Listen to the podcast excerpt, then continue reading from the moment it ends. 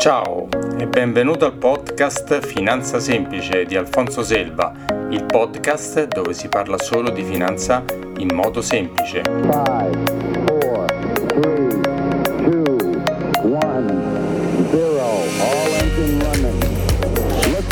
Puntata numero 16. Allora, ciao e benvenuto al podcast Finanza Semplice. Oggi eh, un ospite d'eccezione eh, per parlare di finanziamenti alle imprese. Vuoi, saperle, vuoi sapere come si fa a fare i finanziamenti alle imprese anche in modo innovativo? Oggi il nostro ospite ci spiegherà il vecchio metodo, chiaramente che un po' conosce tutti quanti, ma soprattutto come ci si adegua alle nuove, eh, al nuovo fintech, alla nuova modalità per finanziare le imprese. Benvenuto a Fabio Bolognini. Dottor Bolognini? Buongiorno, buongiorno a chi ci ascolta.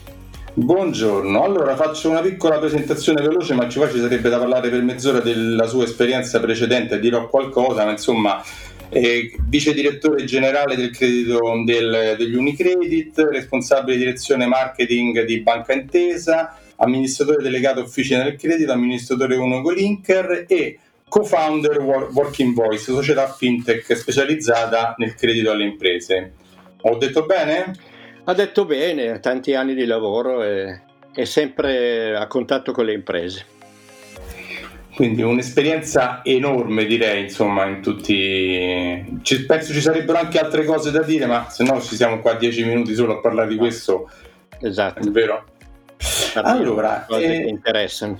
Esatto, esatto, sì, sì, che, che interessano un po' tutti, non solo a noi addetti ai lavori. Allora, io oggi mm, l'ho chiamata per fare questa diciamo, intervista e grazie della, di averlo accettato per la sua esperienza appunto nel discorso finanziamenti alle imprese. Eh, io eh, faccio il consulente finanziario, diciamo che prevalentemente mi occupo di raccolta investimenti e le cose un pochino più eh, semplici della parte per i privati, qualcosa anche sulle aziende, ma chiaramente non sono specializzato sull'erogazione credito alle aziende. Però è un settore molto interessante per la clientela che magari a parte eh, diciamo, affidarmi dei soldi da investire ha bisogno, soprattutto se sono dei, degli imprenditori, di sapere come fare per finanziarsi, per finanziare le loro aziende. E questo Diciamo, su questo mi, mi, mi aiuterà lei ecco, a dargli queste informazioni. Volentieri. Allora, facciamo un piccolo riassuntino veloce su cosa un po' tutti quanti conoscono, insomma, il vecchio metodo bancario, ecco, qual è, eh, che anche su quello lei ne ha lavorato tanto tra Banca Intesa e Unicredit, insomma, lì sul vecchio metodo ne sa. Ma, allora, prima di tutto do, non, non, possiamo um, astrarci dal contesto di questo momento.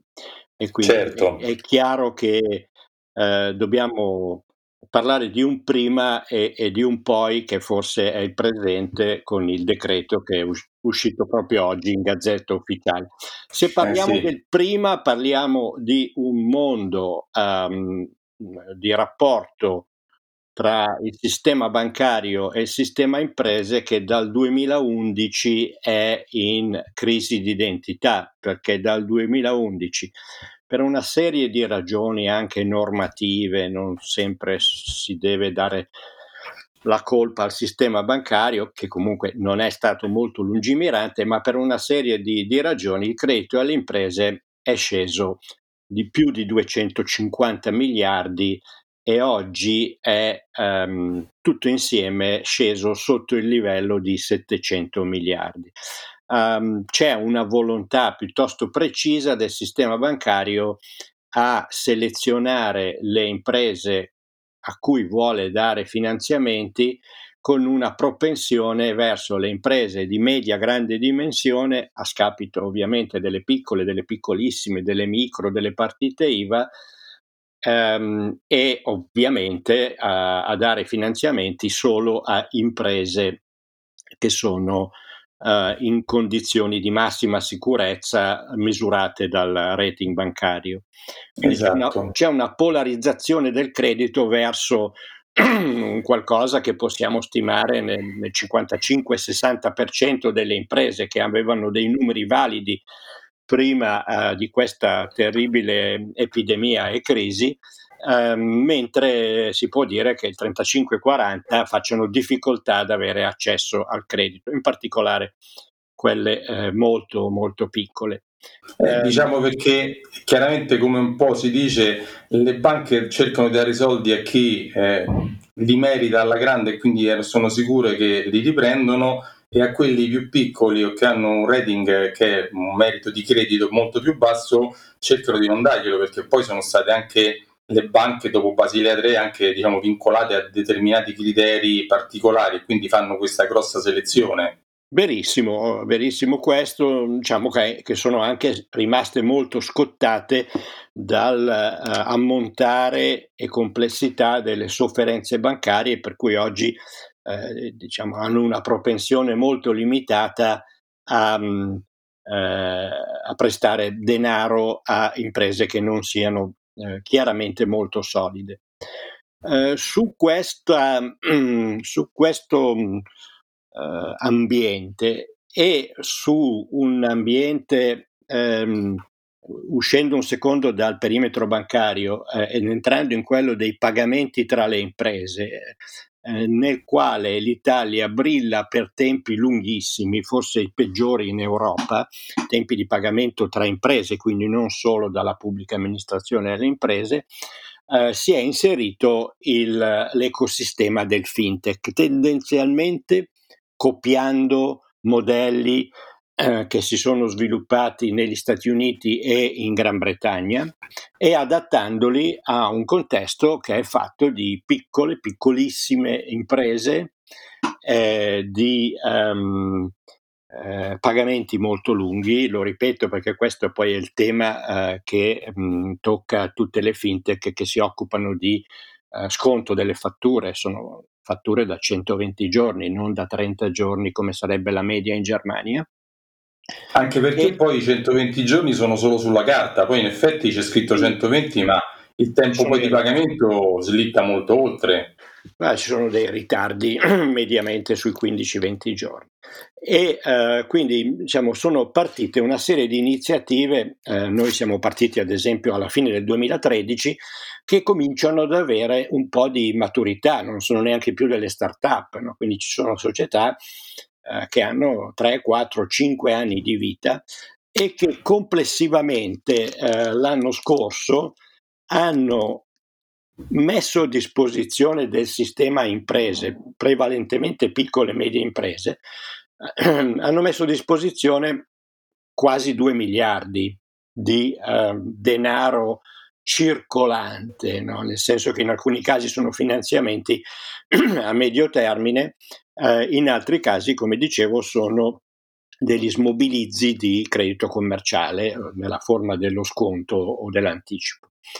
Uh, quindi una serie di società hanno cominciato ad operare e la differenza sostanziale, poi entriamo magari nelle tipologie, è che sono tutte società nate con infrastruttura tecnologica moderna, quindi non hanno investito in server, ma hanno solo scritto dei programmi che più o meno girano sui server di Amazon eh, a bassissimo costo le fintech hanno innovative, queste fintech, questo certo, non hanno mm-hmm. portelli, ma agiscono tendenzialmente con dei processi completamente online, completamente digitali, quindi hanno un bassissimo costo a differenza di quello che ha il sistema bancario e a questo punto, avendo costi bassi, grande velocità di risposta, si sono infilate nel mercato sfruttando la bassa propensione delle banche verso le piccole imprese da un lato e i tempi di risposta che sono da molto tempo considerati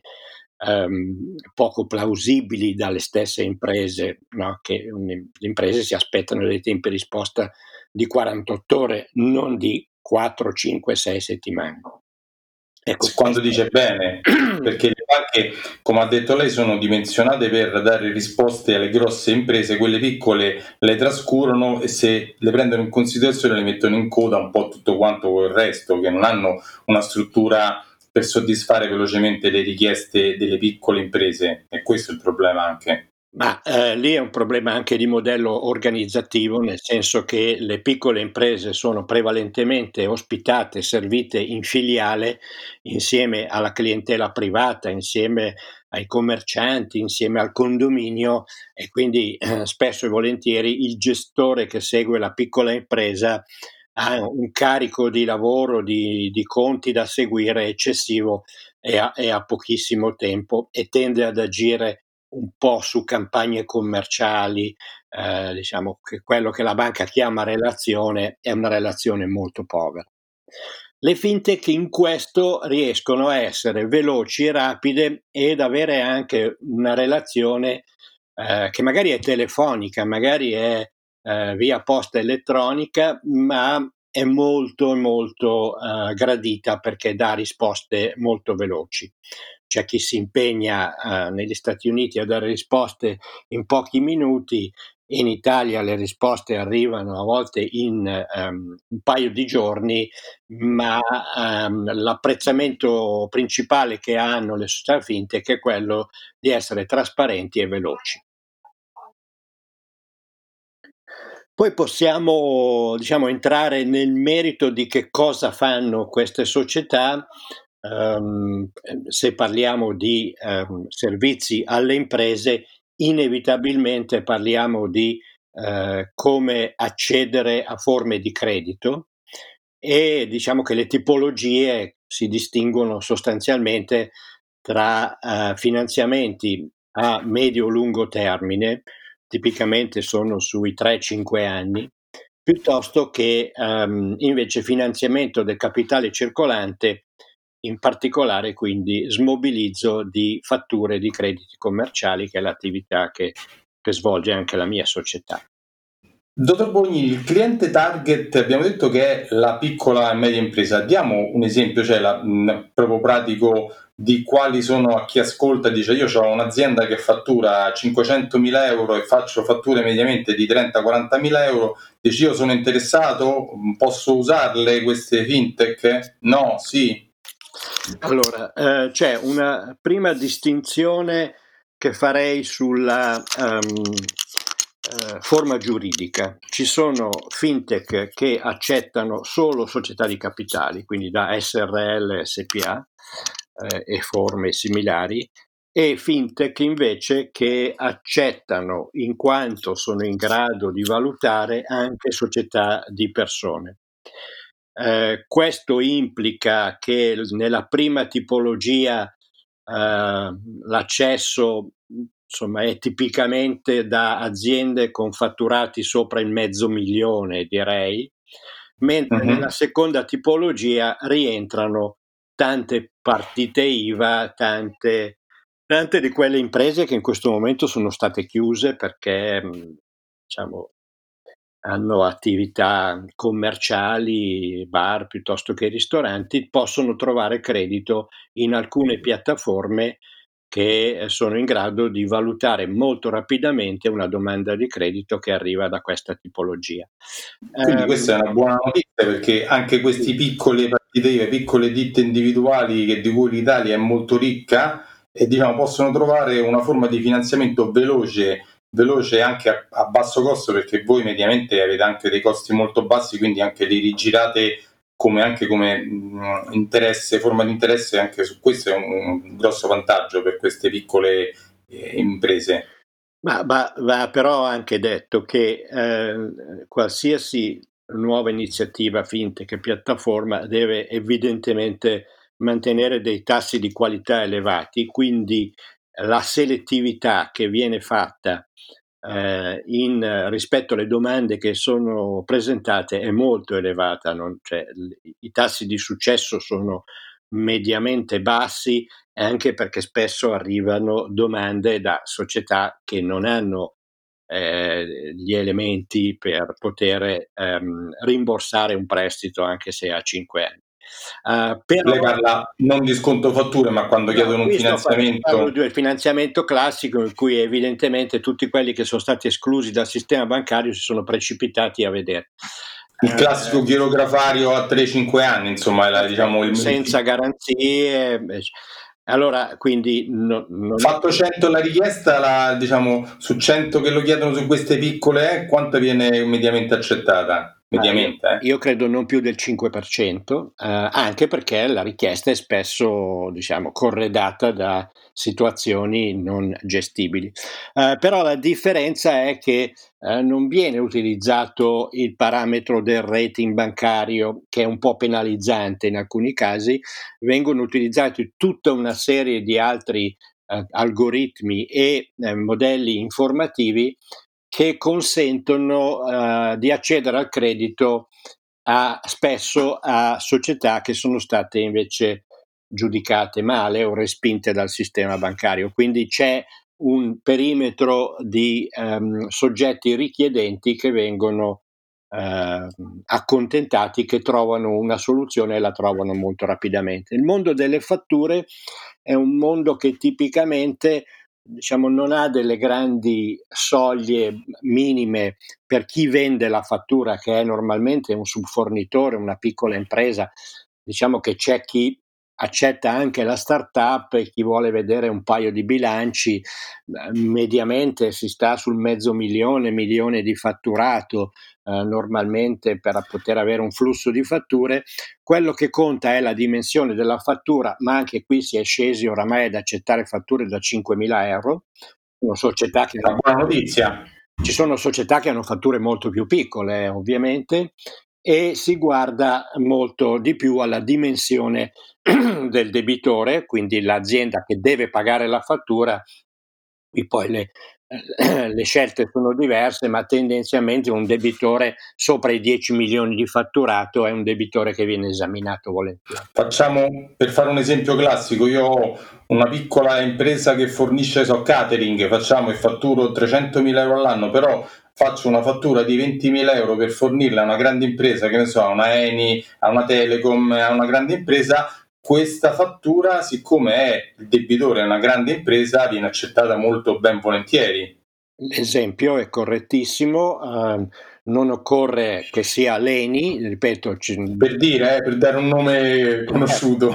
vengono valutate di nuovo sulla base dei bilanci, sulla base delle informazioni che vengono fornite dalle centrali di informazioni eh, e dai tempi di pagamento che vengono registrati, vengono valutati dei debitori eh, ehm, che devono pagare puntualmente la fattura anche di dimensione molto più ridotta, ripeto, sui 10 milioni di fatturato, se sono buone società e ne vediamo tante, eh, quella um, fattura è considerata uh, accettabile a patto che tutta la documentazione che correda la fattura, quindi l'ordine piuttosto che il contratto, piuttosto che il documento di trasporto, eh, piuttosto che in alcuni casi per i servizi, per gli appalti, il DURC per esempio dell'azienda. Ecco, se tutti questi documenti che ehm, corredano. Il Durk, spenda due parole sul Durk perché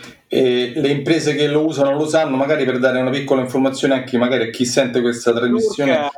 Attesta, c'è un documento di regolarità contributiva, quindi attesta che l'impresa è regolare, perlomeno nel, fino a quando è stato emesso, sul pagamento, su, sui versamenti contributivi e fiscali e questa è diciamo, quasi una norma di legge in molti contratti di servizio lo troviamo nel contratto stesso la regolarità contributiva uh-huh. tutta una serie di motivi in cui non entro e quindi, sì, sì, sì, ma... e quindi quella fattura è eh, liquida, esigibile e certa nella misura in cui esiste anche una, un DURC di validità che, che è collegato alla, alla, all'attività del cedente. Ecco, tutto diciamo che per ritornare a questo esempio, qua viene proprio girata la, la, cosa. Mediamente le banche guardano più chi è il creditore, cioè se io piccola azienda eh, ho un rating basso e quant'altro non mi prendono neanche in considerazione, anche se ho delle fatture di grandi aziende, mentre invece le fintech hanno un po' girato l'ottica sotto cui guardarlo cioè guardano molto bene il debitore, se io non sono proprio questo grande un'azienda mi prendono in considerazione lo stesso e questo è un po' uno dei, dei grandi vantaggi. Uh, sicuramente eh, le banche eh, si fanno degli anticipi sulle fatture e quindi finanziano la piccola impresa. Se i numeri della piccola impresa non sono sufficientemente buoni, la risposta è negativa o ci sono dei vincoli al limite. Si disinteressano sia del debitore che dell'incasso, eh, quindi non c'è neanche un'attività di, di verifica e di sollecito dell'incasso. Le Mentre invece la fintech no. La fintech che lavorano sulle fatture, sui crediti commerciali assomigliano di più a società di factoring, dove sta la, eh, perché fanno operazioni similari di, di prosolvendo o di prosoluto. Dove sta la differenza? Due parole, prosolvendo e prosoluto, che una è quando, uno è quando si... lo dica lei che lo dice meglio di me, per, per chiarirlo sempre. Nel prosoluto chi acquista il credito sostanzialmente acquista anche il rischio di pagamento del debitore eh, cliente. Eh, nel prosolvendo, qualora il debitore cliente non pagasse, diciamo che il finanziatore o la fintech si può rivalere su chi ha ceduto il credito dicendo non mi ha pagato il tuo cliente, adesso mi paghi tu, che è un po' quello che fanno le banche. Eh, certo. eh, le eh, fintech hanno però una differenza, dicevo, rispetto al factoring che mh, hanno una modalità molto più moderna, nel senso che si paga solo quello che si usa. Quindi si tende eh, a, ad centrare il rapporto contrattuale addirittura sulla singola fattura, eh, non necessariamente su un flusso Uh, pluriannuale, come chiede spesso il factoring, almeno due anni di fatturato con quel determinato cliente devono essere cedute. Il fintech non, non, si comporta così, quindi accetta il rischio di prendere anche una sola fattura eh, ma dà in questo senso la libertà di poter utilizzare contemporaneamente la banca piuttosto che la fintech se al cliente finale questo va bene. E, e come dicevo um, ha dei tempi di risposta che sono estremamente più rapidi perché insomma io vedo che nei casi più, eh, più urgenti noi abbiamo concluso un processo dalla A alla Z in quattro giorni. Perché poi, ecco, riallacciandomi a quello che ha appena detto, un altro dei vantaggi è che non c'è quell'istruttoria bancaria di segnalazione in CR e quant'altro, cioè non va ad incidere sulla capacità di indebitarsi presso le banche il vostro intervento. Allora, questo è abbastanza tipico della nostra situazione di altre società che fanno invoice trading. Um, Chiarisca invoice trading che Invoice trading, quindi diciamo sconto di fatture, noi non segnaliamo in centrale rischi, non è un finanziamento, è una cessione di credito ai sensi dell'articolo 1260 ehm, del codice civile. Nei casi dei finanziamenti invece eh, ci sono segnalazioni alla centrale rischi perché sono società sostanzialmente vigilate dalla Banca d'Italia e che quindi devono eh, rispondere a una normativa di vigilanza. Quindi il vantaggio per la piccola impresa è quella magari che ha con la banca un rapporto più stretto, più, eh, più, stretto, più messo in una gabbia, come dice lei, che devono dare un minimo di fattura all'anno, questo e quest'altro, ed è segnalato. Magari con voi c'ha 100.000 euro da una parte, 100.000 euro con una fintech e non fanno somma perché quei 100 nel sistema bancario si vedono, i vostri 100 non si vedono. Eh, esatto, e questo spiega anche perché alcune società, soprattutto ultimamente, stanno imparando a usare diciamo, i, entrambi i pedali, eh, quindi in, in, determinati momenti preferiscono scaricare la centrale rischi, uscire da quel sistema eh, e ehm, andare sul, sul sistema delle fintech a cedere crediti eh, che, non vengono, che non sono oggetto di nessuna segnalazione né per il cedente né per il ceduto. Senta, un altro vantaggio che abbiamo un attimo sfiorato, è una, uno è quello delle tempistiche, un altro è questo di prendere in considerazione cose che mediamente il sistema bancario normale non fa. I costi, non abbiamo fatto un paragone sui costi mediamente tra la fintech e il sistema bancario, ecco, diamo un, un range di differenza. Allora, um, questo è un tema mm, che, eh, che va toccato in, in, trasparenza. La mia versione um, è che non si deve nascondere il fatto che il fintech è mediamente costoso perché? Perché il fintech opera con denari che vengono messi a disposizione tipicamente da investitori istituzionali, sia esteri che italiani. Allora, se noi ci rapportiamo all'atteggiamento dell'investitore istituzionale, usiamo il mercato dei mini bond, ad esempio, come termine di riferimento, dove aziende piccole e medie di buona qualità vanno e si indebitano a, a 3, a 5, a 7 anni. Noi... Allora, il mini bond, vuole spiegare due parole cos'è il mini bond velocemente? È un'emissione obbligazionaria fatta da un'impresa italiana che ha determinati diciamo, vantaggi di semplificazione su cui non mi soffermerei, ma diciamo, modalità alternativa al finanziamento bancario.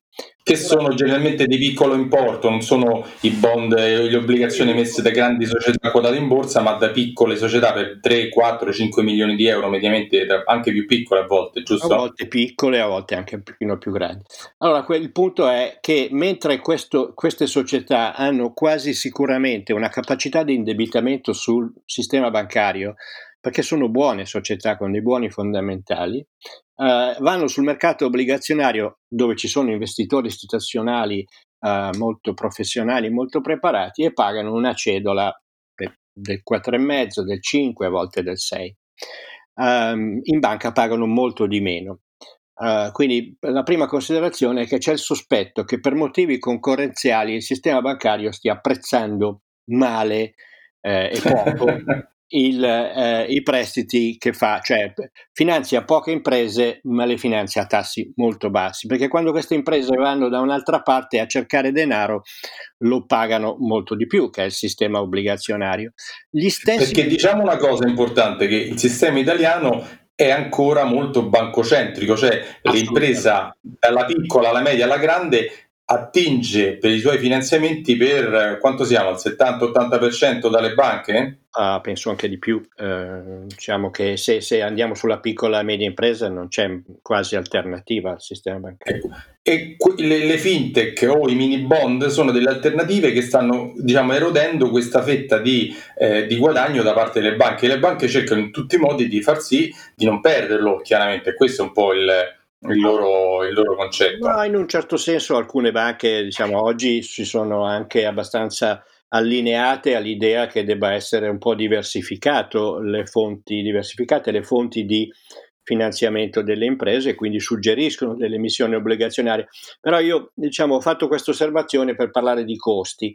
Allora, i costi certo. che applicano le fintech derivano da quanto l'investitore che si assume il rischio o di un prestito a una piccola impresa o di un acquisto di una fattura emessa da una piccola impresa eh, a quale rendimento sono disposti a comprarlo. Allora, qui siamo di fronte a un popolo internazionale che, come, come lei sa, è a caccia di rendimenti perché se deve acquistare oggi obbligazioni di alta qualità, il rendimento è vicino allo zero se non sotto. Beh, i Bund tedeschi che sono il parametro di riferimento europeo stanno sotto zero, stanno a meno 0,40 o cose del genere, siamo lì. puoi immaginare un fondo pensione olandese, tedesco, sta cercando dei rendimenti netti attorno al 2 al 3% perché è quello che ha garantito e quindi esce dal seminato entra in zone dove non è mai entrato in prima, quelle che chiamano asset class alternative e per essere sereno chiede dei rendimenti, diciamo, lordi magari del 5, del 6, del 7, lordi del costo del rischio che è presumibilmente un po' più alto e, e della liquidità che è un po' più bassa. Per chiarire una cosa su questo discorso perché? Perché le fintech non hanno i soldi dei depositanti che stanno nelle banche che le banche usano per finanziare poi le imprese o qualsiasi, ma la fintech non ha dei soldi suoi, ma va su un mercato di capitali esterno, di fondi pensione, di capitali di altro genere, altro tipo, si approvvigiona e poi con quei soldi fa queste operazioni. Dico bene, questo è il concetto del perché stiamo facendo il discorso de, de, di quanto può costare, giusto? Correttissimo. Quindi se l'investitore chiede un tasso di, diciamo, di ritorno del 4, del 5% lordo, esattamente come lo fa quando sottoscrive un mini bond, eh, il costo finale all'impresa a cui eh, andrà aggiunto il costo dell'intermediazione della società che mette in contatto investitore e impresa non è certamente del 2 del 3%, insomma si parla di tassi decisamente più elevati tra, tra, tra commissioni e tassi di interesse. Um, prendiamo però, per capire quanto sia anomalo il discorso italiano, prendiamo il mercato inglese in cui il fintech è molto più sviluppato, uh, sviluppa miliardi di sterline oramai e um, si dice che sul mercato inglese il fintech abbia calmierato i prezzi del sistema bancario uh, inglese. Cosa vuol dire calmierato? Uh, in Inghilterra calmierato è il 9%, cioè mm. vuol, vuol dire che il sistema bancario inglese, fatto dalle cinque grandi banche più un gruppo di banche medie, pratica dei tassi alle imprese, in assenza peraltro di limiti usura come in Italia, che sono più elevati di quel 9%. Il sistema italiano invece è diverso. Chi ha accesso al credito lo ottiene a condizioni piuttosto contenute, Uh, chi non ce l'ha, uh, prima non aveva alternative, oggi ha l'alternativa di rivolgersi a questi canali uh, che sono apparsi negli ultimi 3 o 4 anni. Quindi ci sono alcune piattaforme che fanno prestiti a medio termine, eh, October, Borsa del Credito e altre ancora, e ci sono diverse piattaforme come quella della società che ho, che ho fondato io nel 2013 che invece si concentrano sul capitale circolante e sull'acquisto di fatture eh, che sono fatture tra 30 e 150 giorni. Quindi i soldi sono, ruotano più rapidamente, ma le aziende che usano questa modalità alla fine è come se avessero un, una linea di finanziamento per anticipo fatture. Però diciamo una cosa importante, è vero che magari costa qualche punto in più del sistema bancario, però per un'azienda è un vantaggio enorme liberarsi dei crediti, non avere dei crediti in bilancio che magari stanno lì e appesantiscono il bilancio, non avere i soldi per fare altre, altre operazioni, magari hanno i soldi prima e chiedono uno sconto al fornitore perché magari glielo pagano prima, cioè i vantaggi sono molteplici di avere i soldi prima anche se li pago un poco di più del sistema bancario. Dico bene? Eh, adesso nella situazione in cui siamo eh, cioè, la risposta è scontata. In questo momento manca la liquidità, le aziende chiuse boccheggiano, chi ha crediti e può venderli ottiene soldi molto più rapidamente di quello che porterà, eh, porteranno le norme, i dispositivi di questo decreto dove si sta già parlando di 40-50 giorni per riuscire a vedere della liquidità con la garanzia dello Stato. Senta, a parte le, le, domande che le ho fatto, c'è una, qualche altra cosa importante che possiamo dare come suggerimento a tutti gli imprenditori che, eh, che sentono questo podcast di vantaggi di, eh, di cui possono, che possono avere, qualcosa nella pratica che possono fare rispetto a quello che stanno facendo col vecchio metodo? Che non ho chiesto, che non abbiamo detto? No, credo che l'unico suggerimento che noi cerchiamo di dare è quello di informarsi eh, per le società fintech è stato difficile diffondere il verbo perché non c'è stata una, eh, una mm, eh, spesa pubblicitaria ingente, tanto per, per, per chiarire quale può essere un fattore, e non c'è stata, qui torniamo al mercato inglese, non c'è stata una modalità in cui quando una banca ehm, nega l'accesso al credito è più o meno costretta a segnalare al cliente la possibilità di rivolgersi a, un, a questo mercato alternativo. Eh, questa è una norma introdotta in Inghilterra che avrebbe potuto essere utile no, anche in Italia, perché non tutti sono tenuti a sapere che esiste questo, eh, questo sistema alternativo o parallelo a quello del credito bancario. Uh, diciamo però... che voi avete scontato un po' il processo tipo Amazon, quando è uscita Amazon anni fa, eh, anche mia madre o i miei nonni non eh, avrebbero mai comprato online o fatto cose online, adesso sembra quasi tu- tutti conoscono Amazon, tutti vanno online a comprare anche senza eh, che ci sia davanti qualcuno, quindi voi avete iniziato, come ha detto lei, eh, tutto online via telefono, via computer che sembrava per gli imprenditori dice non vado in banca, non vedo qualcuno, non ci parlo, non, cioè, come, come faccio sta cosa? Non firmo davanti, cioè sembrava una cosa spaziale. Adesso non è più così. Ma mi viene da sorridere perché questo, diciamo, non vedere nessuno, non fare nessuno poi attira anche tutta una serie di personaggi e società che ci portano delle, dei tentativi di frode che sono il nostro nemico numero uno, ovviamente da scansare. Però sì, è vero, quando si parla di soldi, eh, nei primi tempi siamo dovuti uscire e andare a trovare degli imprenditori che non erano molto convinti di affidarsi a noi senza vedere la faccia di qualcuno e senza magari leggere il curriculum. Adesso diciamo stiamo su un altro pianeta, soprattutto dopo anche queste, questo ultimo problema qui che abbiamo avuto del coronavirus e di questo smart working o telelavoro o comunque tutta a distanza in cui siamo obbligati a fare, questo darà un'ulteriore eh, spinta a tutti i servizi diciamo online, tra cui anche voi, e non si tornerà più indietro, ci sarà ancora di più la, la, la, tendenza sia per i privati ma sia anche per l'azienda a usare tutta una serie di servizi online che portano tutti i vantaggi che abbiamo detto fino adesso e in particolare nel settore diciamo finanza per le piccole imprese se il tema è erogare rapidamente capillarmente eh, noi lo stiamo dicendo anche a livello di associazione Italia Fintech il fintech è pronto perché sta lavorando a delle capacità di assorbire un traffico uh, su basi digitali.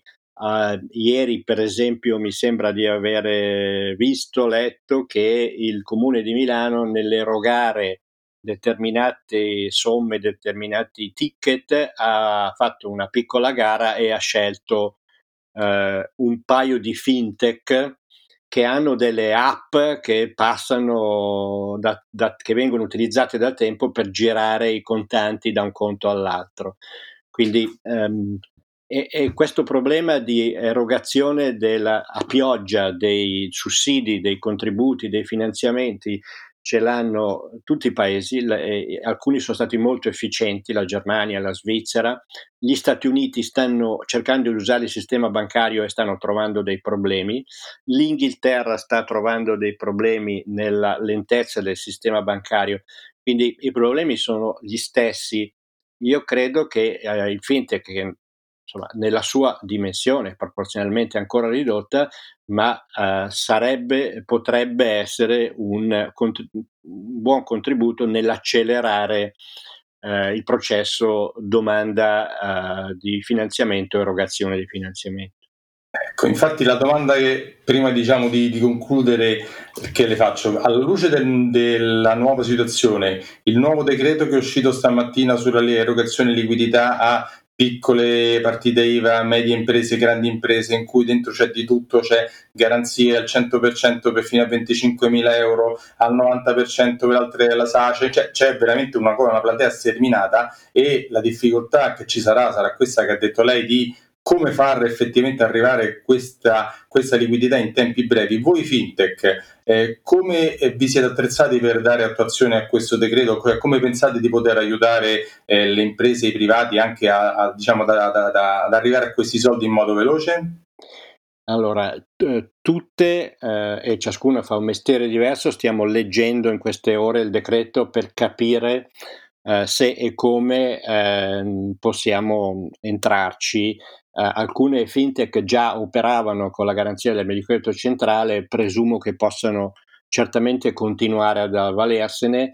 Uh, io fin qua ho trovato uh, poco o nulla di questo decreto sul capitale circolante, si parla sempre di finanziamenti a medio termine, mentre noi pensiamo che uno dei grossi problemi sia proprio quello di sostenere eh, soprattutto quando ci sarà la ripartenza, che, che, noi ci auguriamo anche avvenga velocemente tra qualche mese, eh, il, problema numero uno sarà il circolante, quindi devo dire che c'è una reazione da parte di molti imprenditori che non gradiscono l'idea di indebitarsi ancora, poi può essere l'unica alternativa.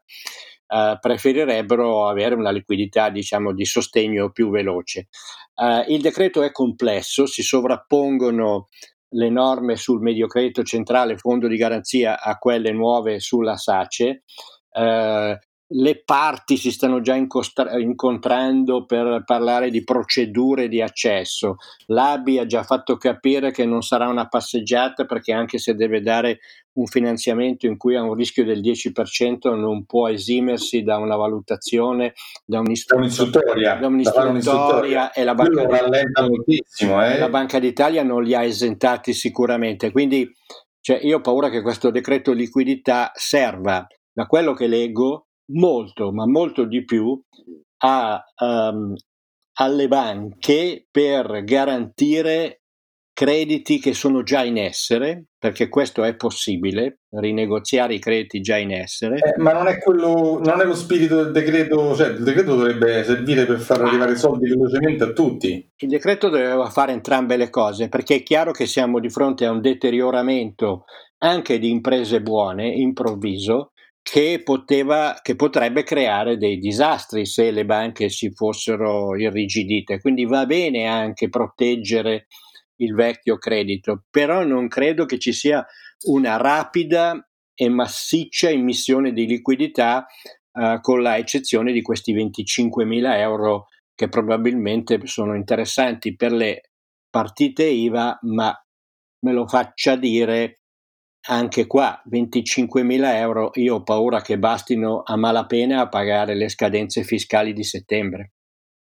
Ah sì, poi le 25.000 euro sono utili per una eh, partita IVA che magari ne fattura 100.000 l'anno, ma un'impresa che ne fattura un milione, due milioni con 25.000 euro veramente sono veramente nulla. Allora, ne abbiamo tante di partite IVA che fatturano quella cifra e in questo momento sono chiuse, disperate e non sanno cosa fare, quindi è giusto che si pensi ai 25 sì. Sì. Però ho l'impressione che siano ancora pochi e soprattutto che durino poco uh, se eh, non vengono allungate le scadenze fiscali.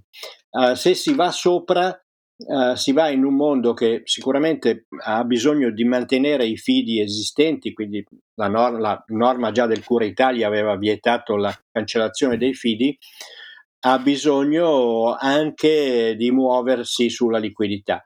Uh, le fintech uh, faranno la loro parte nella misura in cui avranno accesso a questi meccanismi e, mm, e stanno diciamo, controllando, insistendo, dialogando per aggiungersi.